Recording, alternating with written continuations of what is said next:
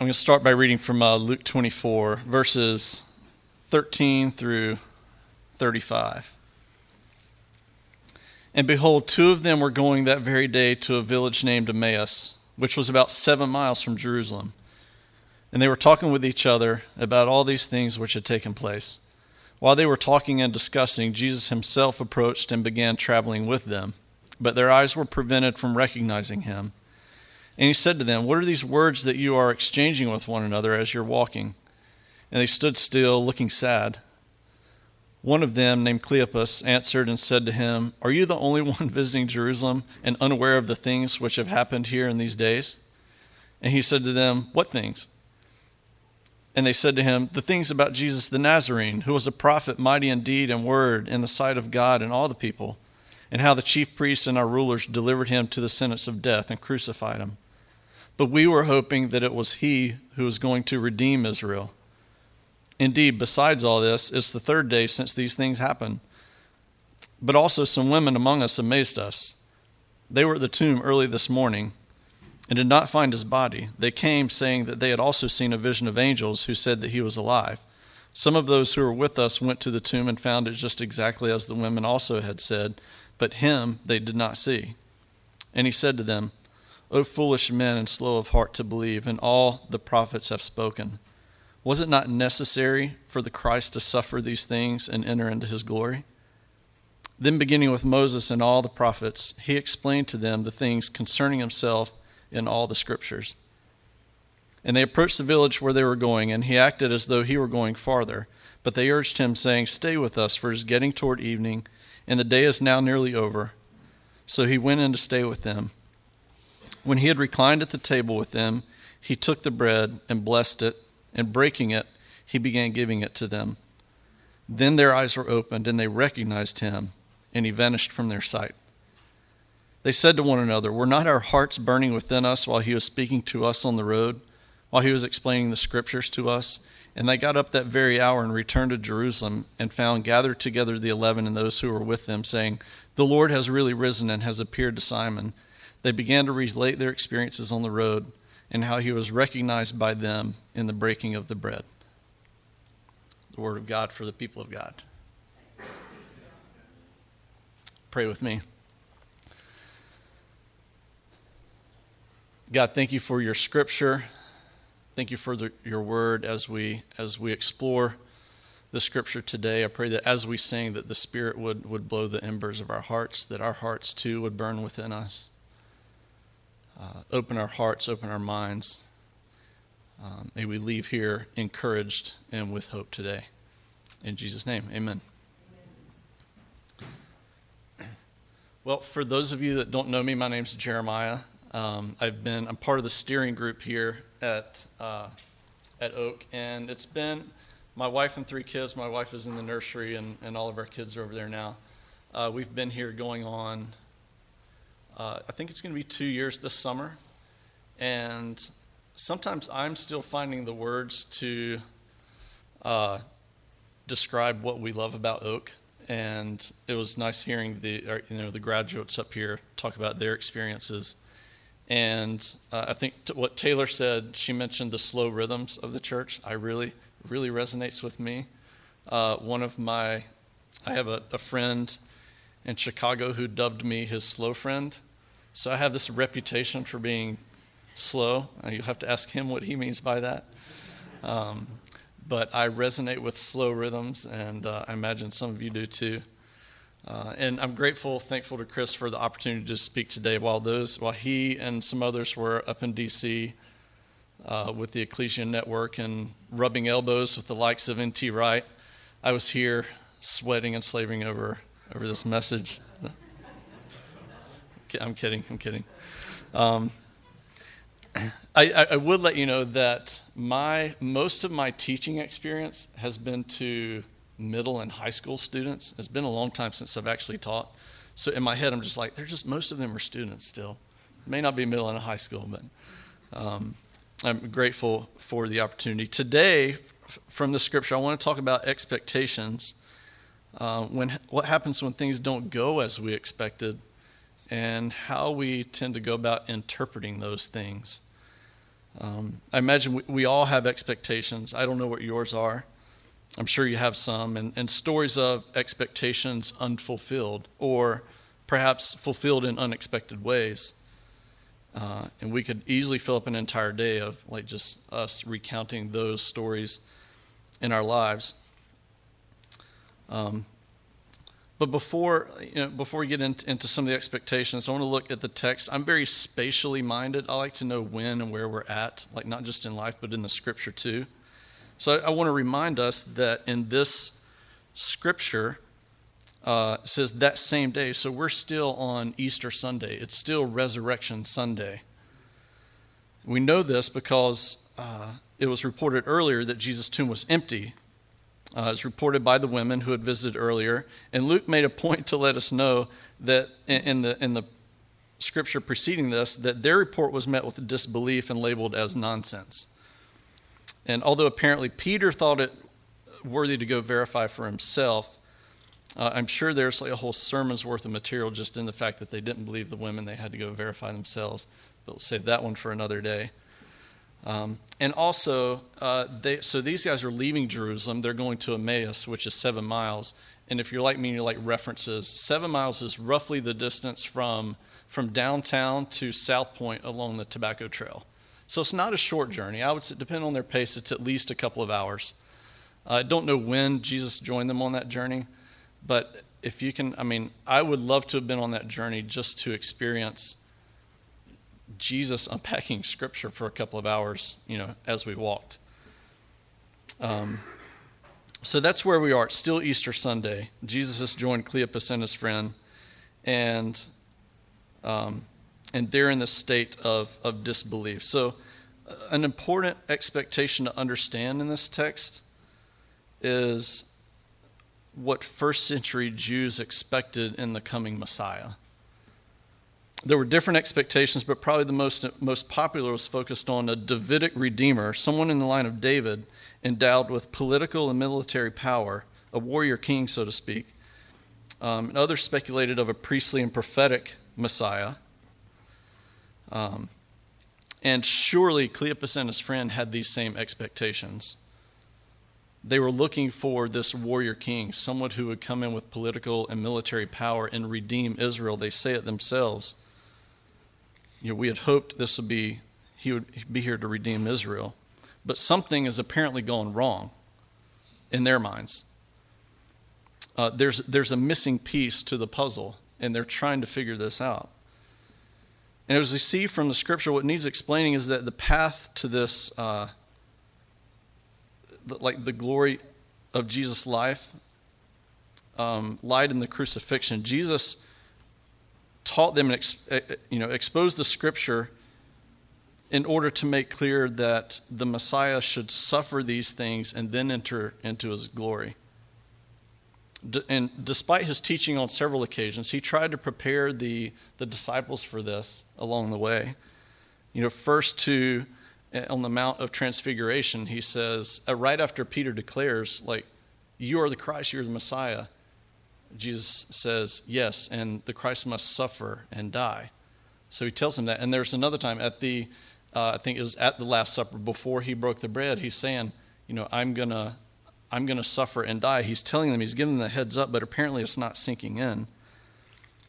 Um, so, what was not part of their expectation of the Messiah uh, what did not fit their messianic imagination is that the coming Messiah should suffer. That was apparently unconscionable. They had all these expectations that went unmet, and, and that fills them with confusion and doubt. And I'm sure we can all relate to that. Jesus did not fulfill nationalistic hopes, apocalyptic dreams, or holy commonwealth aspirations just a, a, really brief story about expectations unfulfilled. It's a fun, light story. Um, my son William, who was he was in here, he's at Galilee Play now. For almost two months, he's been saving up money to buy a particular toy that he wants. I took him to Target one day and he saw a toy, and he was he really wanted it. I was like, "Well, buddy, we don't have the money to buy that. Like, you're going to have to wait. You're going to have to save." And so he's uh, he you know, he got some money for um, for think he got some for Easter or different holidays, but he's slowly been accumulating money. He even did some chores for his, for his grandpa and like made some more money. So finally got enough money. And Saturday's the day. We, he's like, I want to go to no, it's Friday evening. Friday evening is is the day we're going to go to the store. We're going to get the toy. It's at Target. I looked online. They have two in the store. So we go, and I have all three kids. So I've got William, who's the oldest, he's four, and then Rebecca and Avery, two and almost one. So I have my hands full. and uh, so we start looking, but the toy, this toy we've been dreaming of, we've been expecting, we've been saving for, is nowhere to be found. Like, but the website said there were two. It's not there. And uh, managing a two and a one year old at the same time, I don't have the presence of mind to sit and talk with them and say, William, like, you really want this? We can wait. We can maybe go to another store. We can look and try to find it online. Um, I didn't have the presence of mind to do that. He's like, okay, I'll, I'll find something else. And so he finds this other lesser toy that he decides he wants. It's not nearly as much money. And so, so we end up, we, we buy it and we go home. So I feel like it's kind of like uh, uh, Esau selling his birthright for, for a bowl of soup. It's not, um, it's just not the same. He's settled. He's settled. And we get home, and, and Christina, the voice of reason, she's like, he really wanted that toy. I'm not sure he wants this. So we have a few conversations with him say, William, is this what you wanted? He's like, yeah, like I want this garbage truck that I bought. And uh, and so we're like, okay. Well, we went back and forth, like, are you sure? So he wants it. So finally, I unbox it. I give it to him. He goes to play. So we're getting dinner ready. And finally, he walks back in, probably not after 10 minutes, holding it with his head down, sad, almost in tears. He goes, Mommy, Daddy, you're right. I really want the air patroller, his Paw Patrol air patroller. I didn't want this. And it was it was so sweet. And but he had this moment that he you know he didn't his expectations weren't met and then he had this moment where he realized that and um, so what we decided i gingerly repackaged it back into the box and i think we'll be able to return it it's i think it's it's fair i don't think i'm doing anything underhanded and christina got online with him said look we can order one and so they ordered one but now he's in this in between state. Like he knows it's coming, but it's not here yet. And Christina was like, It's supposed to be here on Thursday. That's four school days. You got to wait four school days. You'll be here. And even yesterday, he said, like, Daddy, do we have school tomorrow? I was like, No, we don't have school tomorrow. We go to church tomorrow. He's like, like, like it's really, really hard waiting. And it is. So he's like suffering his own period while he's waiting for this expectation to be fulfilled. Um, now, surely our stories are not always so lighthearted and funny. I imagine if I turn the mic to you guys to share stories, uh, some of your stories of unmet expectations or expectations filled in, in unexpected ways would be comedy gold, but I'm sure others would be incredibly heavy and heart wrenching.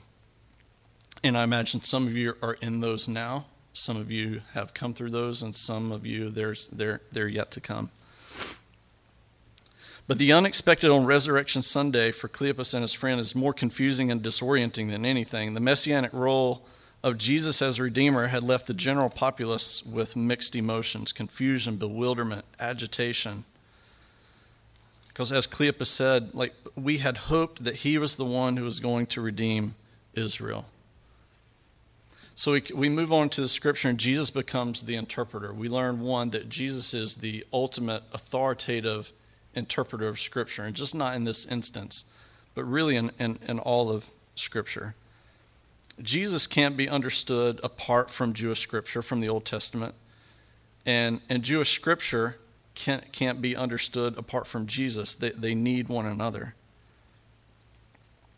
But apparently, having Jesus himself, the one in whom all Scripture finds its logical conclusion, teach you the Scriptures for Cleopas and his friend and, and he interprets the things about himself in all the scriptures. Apparently, having Jesus do that himself isn't enough because Jesus teaches all this, and there's no immediate understanding and recognition. It doesn't, it doesn't come at that moment. And that's hard to even say. For Jesus to interpret Scripture himself is not enough. Like, that's hard to say and hard to, hard to admit. It sounds blasphemous. Um,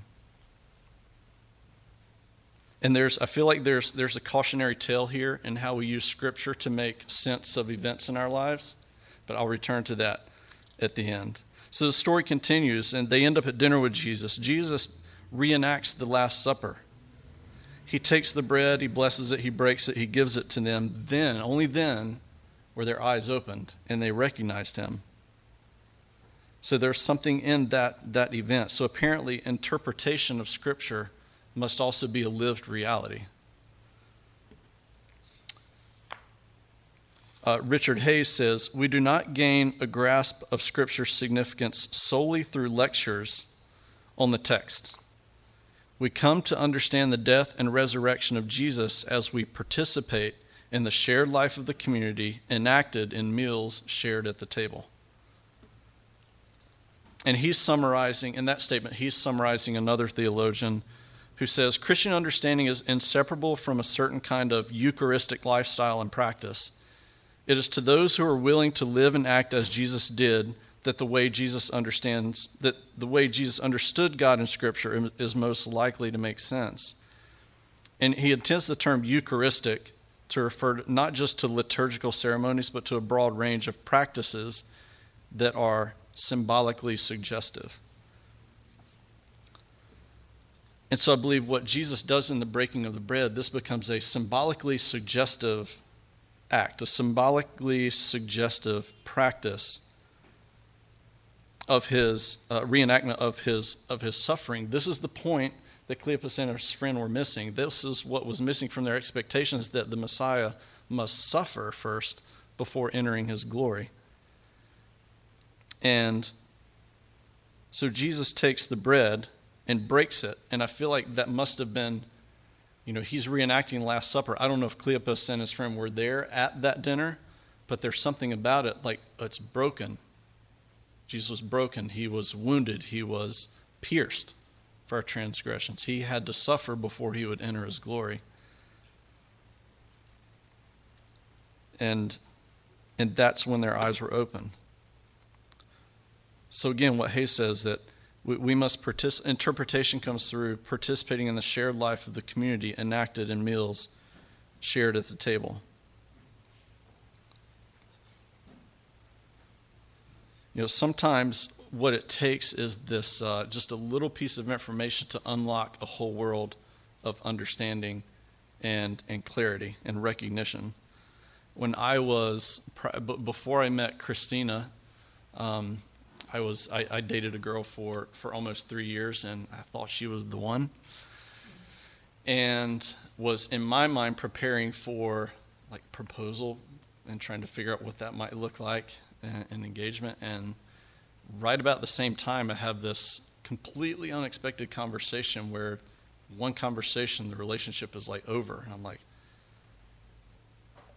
what just happened? Like I was I was heartbroken, and I asked tons of questions, and, and I didn't gain clarity in that. And the girl I was dating at the time, one of her friends was was uh, had dated a, a, good friend of mine. I think it was a year later. I was having a, a, conversation with my friend Adam, and I can't remember how it came up.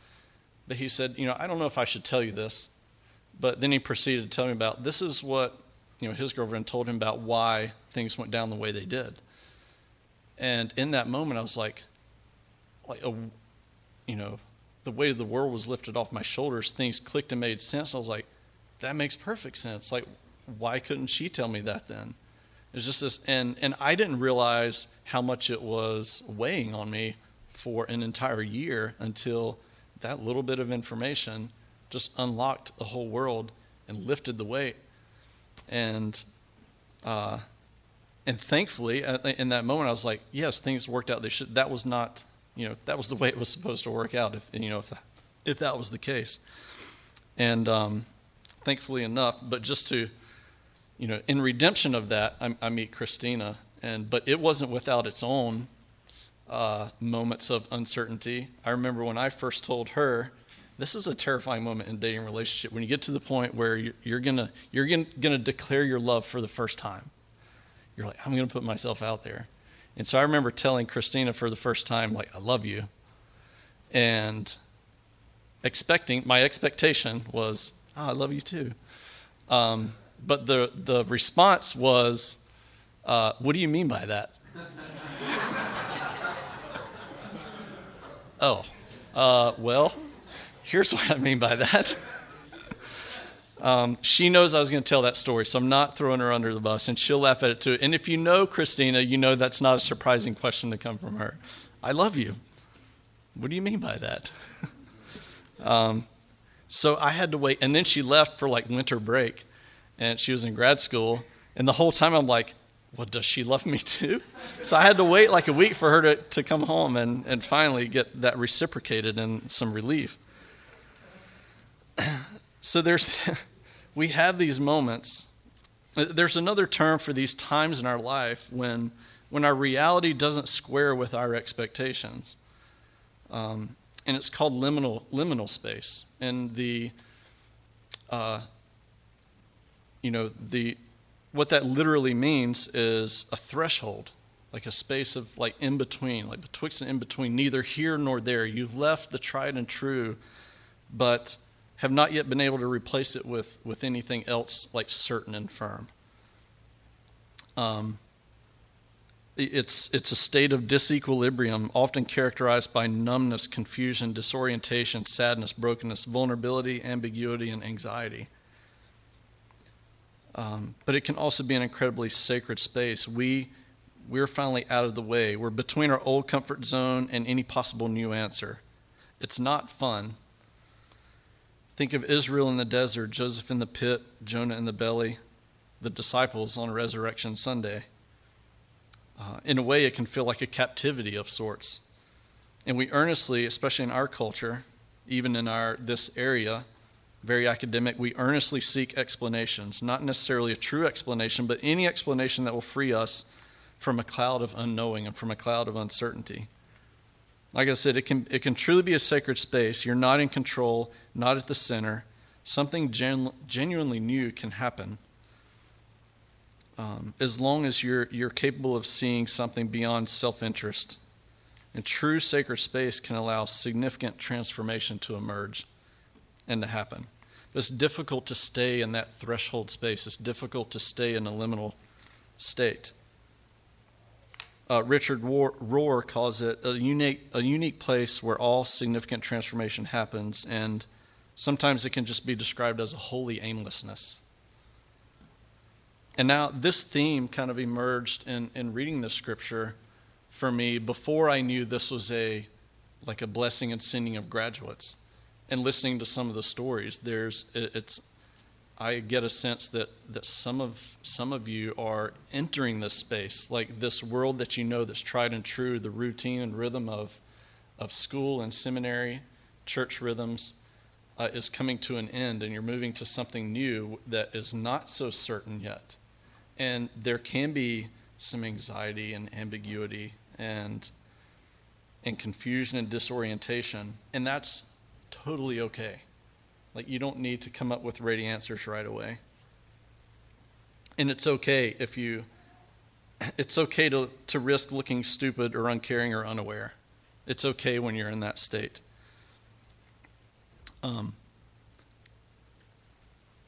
our understanding will only come, like for, for Cleopas and his friend, understanding only dawns when these shattering events, their unmet expectations, are brought into some coherent interpretive framework. And you can't determine when that interpretive framework happens. Um, and I feel like so. I feel like we live in a sort of inception of liminal space within liminal space within liminal space in our life, between creation and new creation, between Jesus' first and second coming, between an inaugurated and consummated kingdom, the already not yet. We're in between but more close to home between graduation and a new job and, and whatever the future is going to be, between engagement and wedding, between conception and birth, between, between school and job, between job and job. There's all sorts of liminal times and spaces in our life. And it's what's can also be disheartening is there's not always a discrete event that marks the new normal. Sometimes it's just a, a gradual accepting of what new normal, like your life gets interrupted and uh, it just gradually becomes the new normal. And in a way, this is our own suffering. Uh, suffering the unknown is hard. Ask William. And or ask graduates who are, are anxious to know what the future is going to hold. Like, in, especially in our culture where we expect and sometimes even demand answers and, and explanations.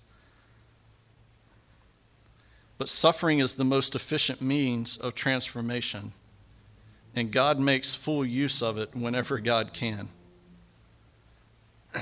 And I think that's what happens in the resurrection, or in, with Cleopas uh, on the journey, is he helps Cleopas and the other disciples fully understand that suffering was necessary for the Messiah to enter into his glory.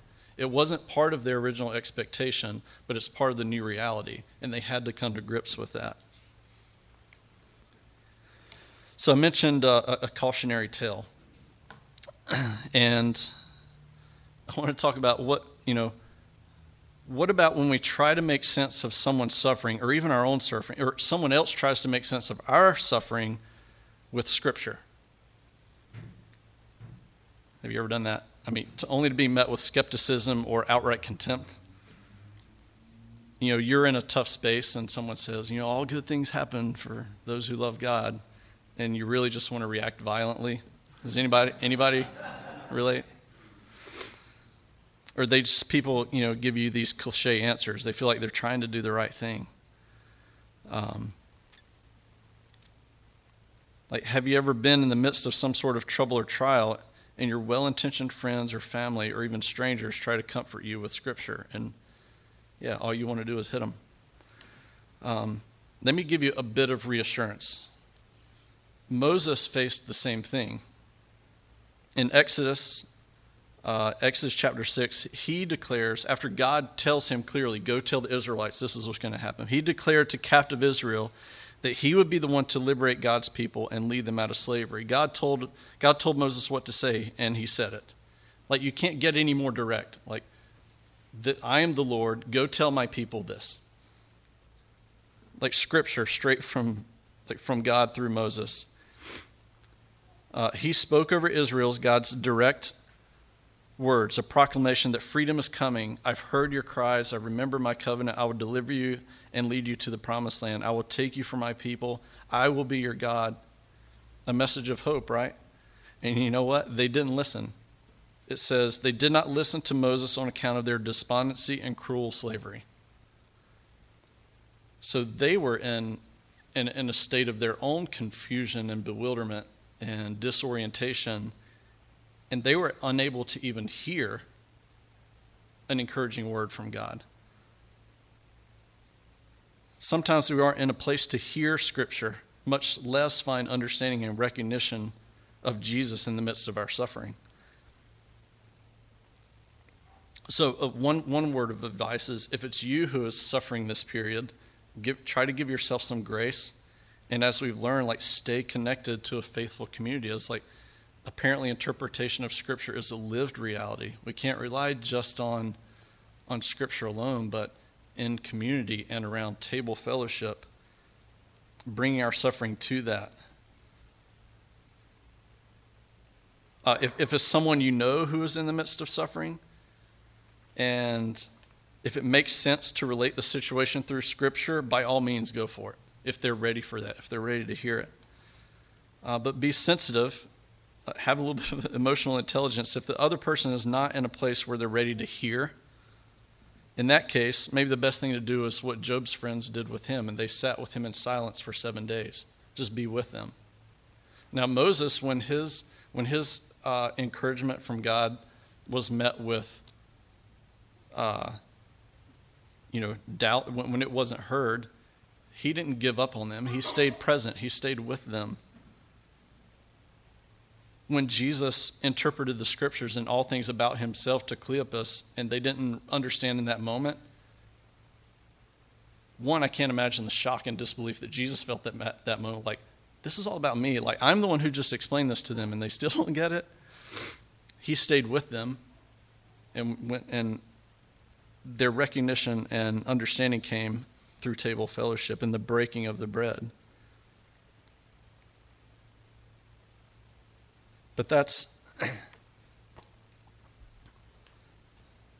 that's that's the cautionary tale. Like there is a place for scripture in our lives and helping understand where we are in our lives and making sense of events, but sometimes it's just through silence and being in community and and living out the like symbolically suggestive practices.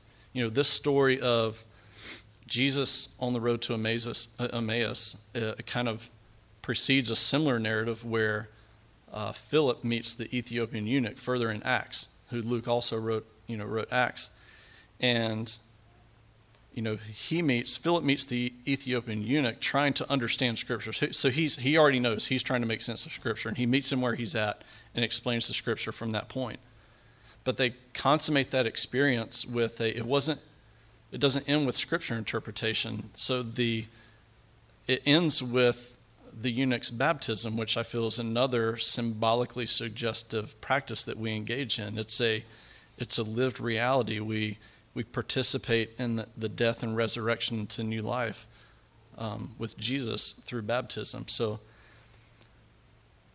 I, I hope, I think Oak does that well. We, we try to engage in a shared lived reality that helps us all make sense of Scripture, but also make sense of our lives. Um, and so I hope it's my prayer, and what, what I love about Oak is that, that Oak will always be that, that kind of place where people can come in their own liminal space, in their own doubt, and it's safe. And they gain peace in the midst of that, where God can really do transformative work. So, in, in your liminal space, in the midst of confusion and disorientation, yes, lean on Scripture to help make sense of things in your life. But moreover, stay connected to a healthy community of faith where you engage in table fellowship and bring your suffering to the table and enact symbolically suggestive practices that give you hope. Would you pray with me?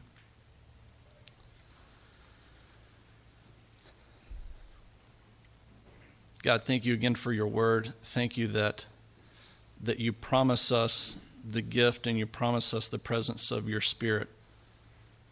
Uh, you are always with us. Uh, would you help us be a community united in your Spirit? Would you help us become a people who are uh, okay with vulnerability with one another and who can safely hold the vulnerability of others?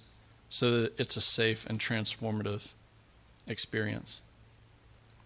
Help us to live out these, these practices that bring your scripture to life and make sense of our place in your story. I pray this in Jesus' name. Amen.